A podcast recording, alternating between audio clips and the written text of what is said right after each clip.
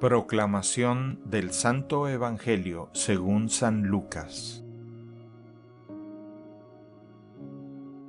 En aquel tiempo Jesús llegó a Nazaret, entró a la sinagoga y dijo al pueblo, Yo les aseguro que nadie es profeta en su tierra. Había ciertamente en Israel muchas viudas en los tiempos de Elías, cuando faltó la lluvia durante tres años y medio, y hubo un hambre terrible en todo el país.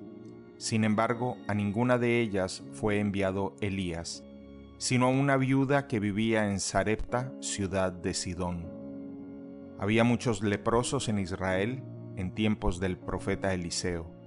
Sin embargo, ninguno de ellos fue curado, sino Naamán, que era de Siria. Al oír esto, todos los que estaban en la sinagoga se llenaron de ira, y levantándose lo sacaron de la ciudad y lo llevaron hasta una saliente del monte sobre el que estaba construida la ciudad para despeñarlo. Pero él, pasando por en medio de ellos, se alejó de allí. Palabra del Señor.